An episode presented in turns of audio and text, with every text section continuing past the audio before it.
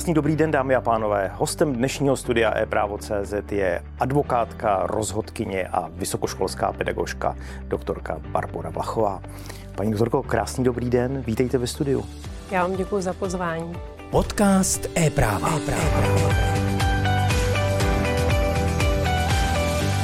Jste odbornicí na právo informačních technologií, eh, na compliance. Jaké jsou současné největší výzvy v tomto oboru práva?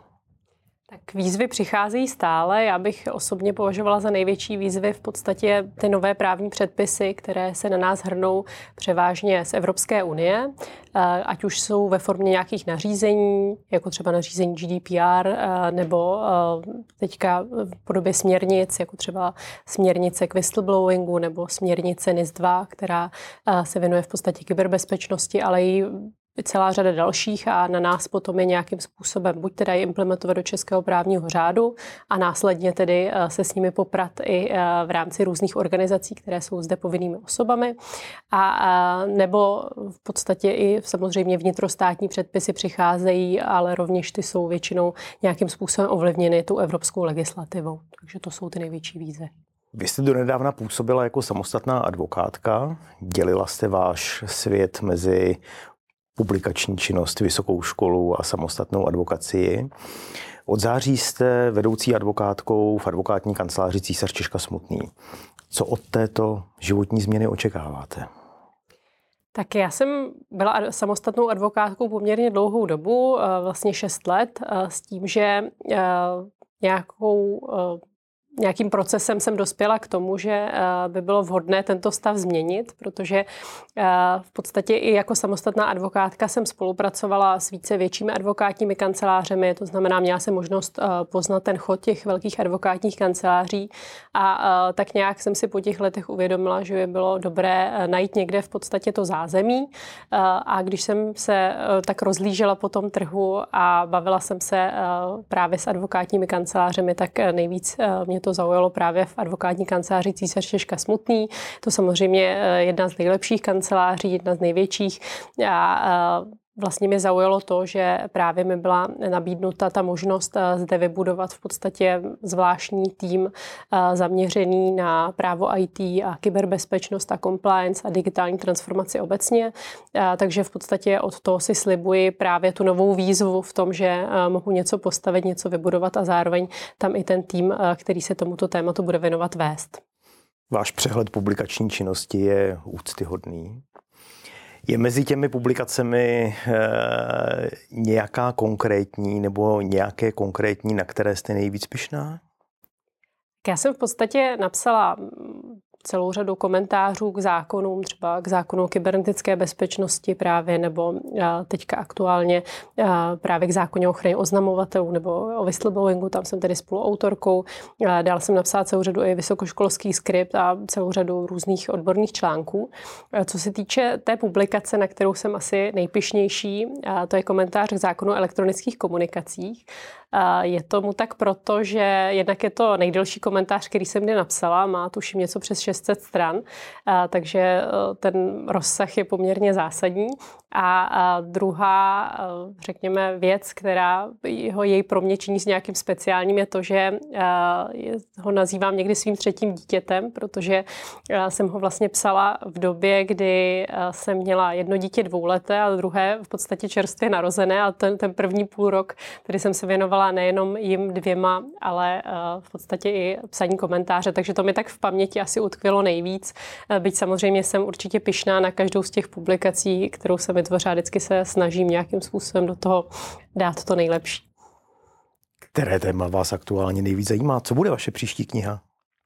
Tak já vždycky uh, mám takový, snažím se plnit plán zhruba tak eh, dvou knížek ročně a vždycky, když uh, něco dopisuji, tak už se snažím uh, rozmýšlet to, co budu psát příště.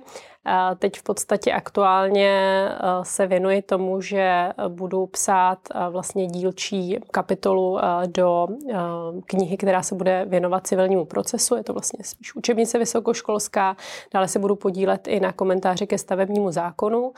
A následně mě v podstatě čeká dlouho, bych řekla, odkládaný z mé strany publikační počin a to je zákon o ochraně spotřebitele, ke kterému rovněž budu psát komentář. No a úplně v poslední nebo v neposlední řadě spíše se těším na komentář zákonu o kybernetické bezpečnosti, byť tam si ještě musím počkat na ten nový zákon, který teprve je v legislativním procesu.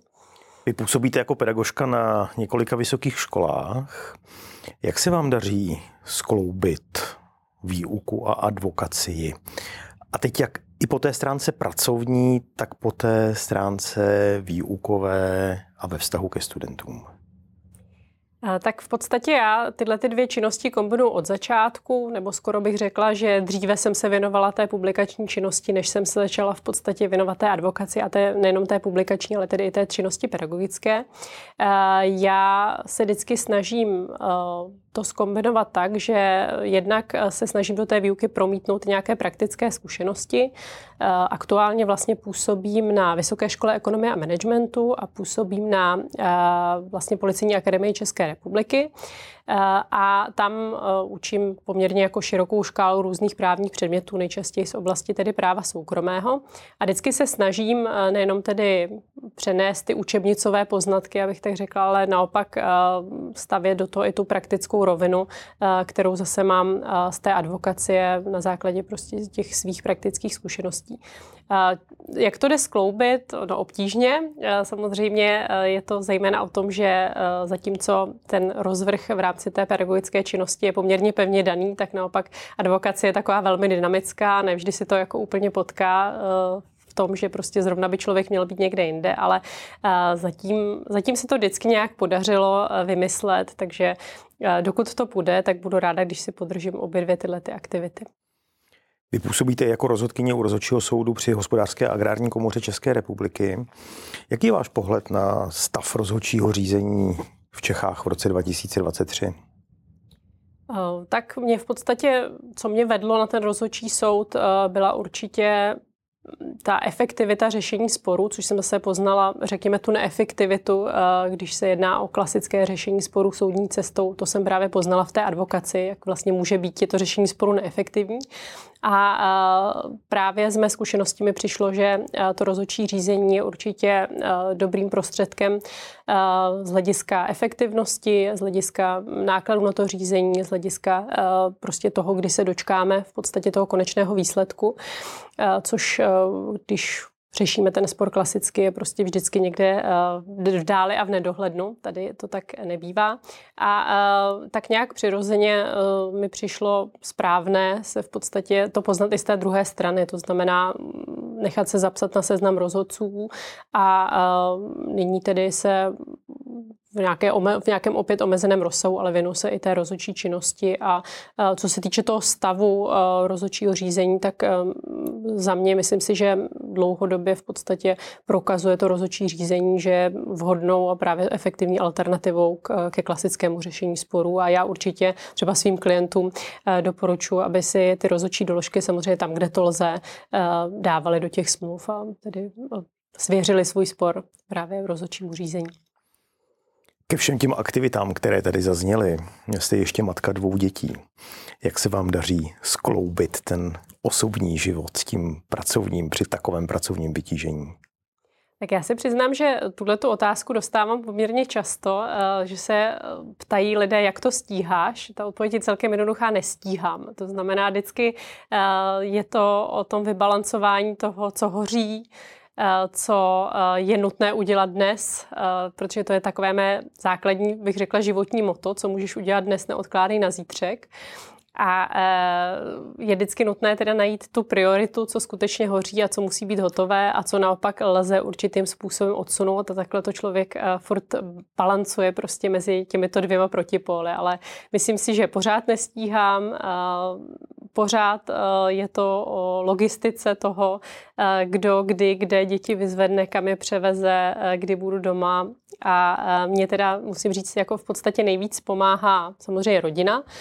Bez nich by to určitě nešlo, to znamená, vždycky mám někoho, na koho se můžu spolehnout, že když já to zrovna nestíhám a nemůžu opustit třeba nějaké jednání, kde se zrovna nacházím, tak že vždycky vím, že to někdo zajistí, tak to je, to je rozhodně příjemná, za to samozřejmě své rodině děkuji.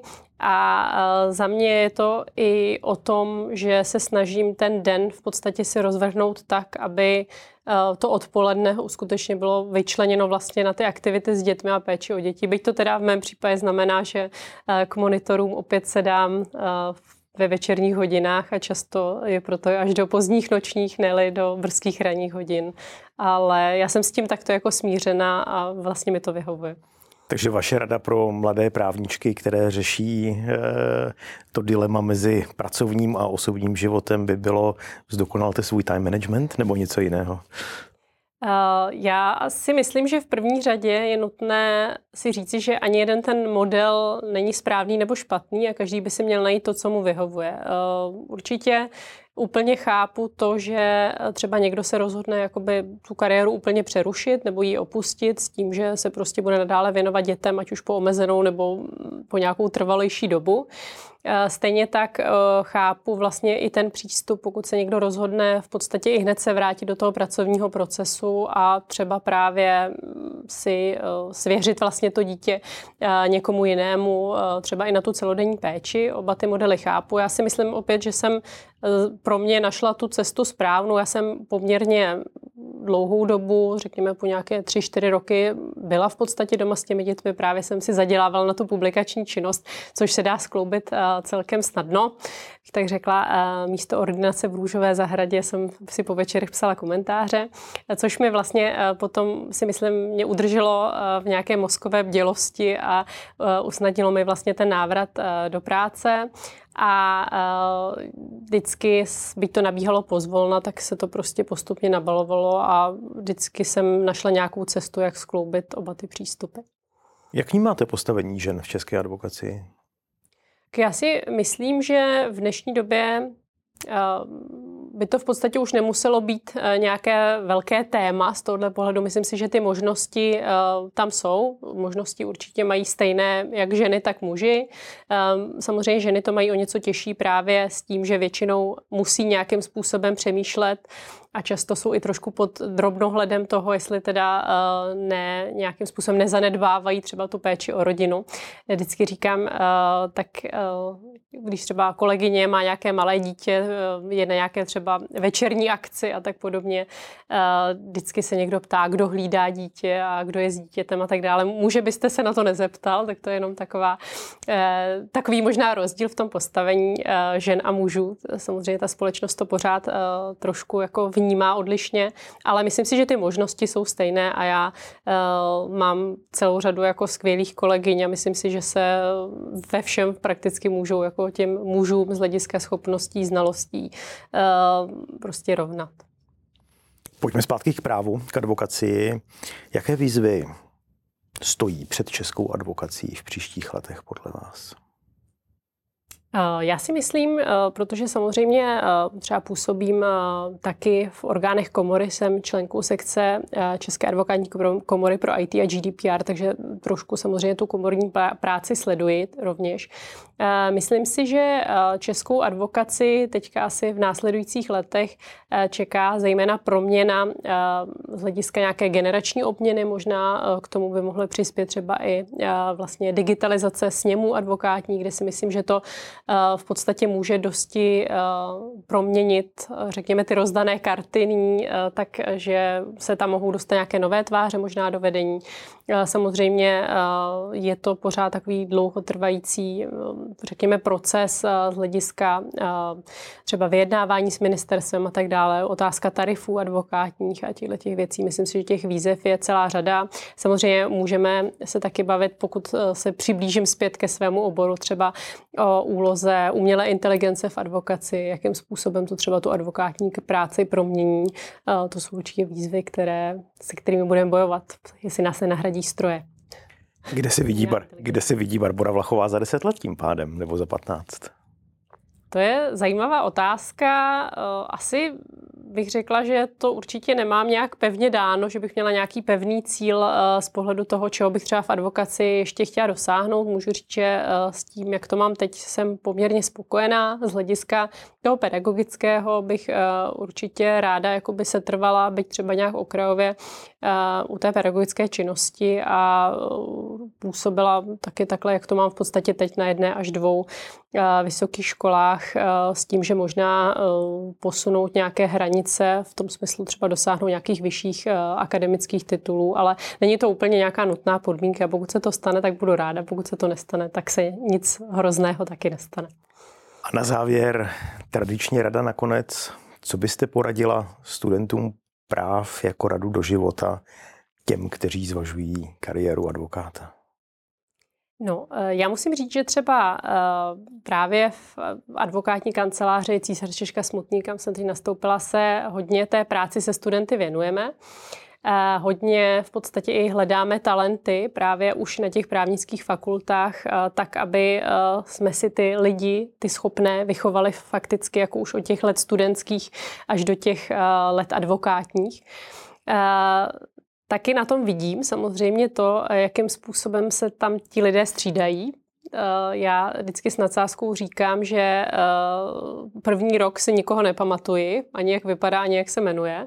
Eh, většinou to skutečně platí, že buď do toho roka zjistí, že to pro něj není, že je to třeba práce moc náročná a advokátní vody opustí, anebo vydrží a zároveň my vydržíme s ním, protože to taky není samozřejmost.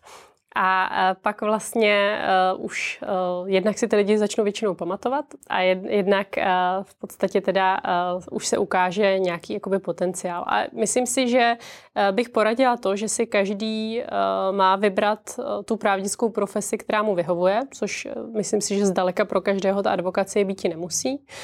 A e, pokud se najde v advokaci, tak ať vydrží a e, pra, tvrdě pracuje a nakonec si myslím, že bude i lépe a třeba někdy zbyde i čas na nějaké koníčky, rodinu a další věci, nejenom na tu advokaci. Paní doktorko, děkuji za milý rozhovor, za to, že jste byla hostem studia e-právo.cz a budu se těšit na budoucí setkání. Já velmi děkuji za pozvání. Děkuji.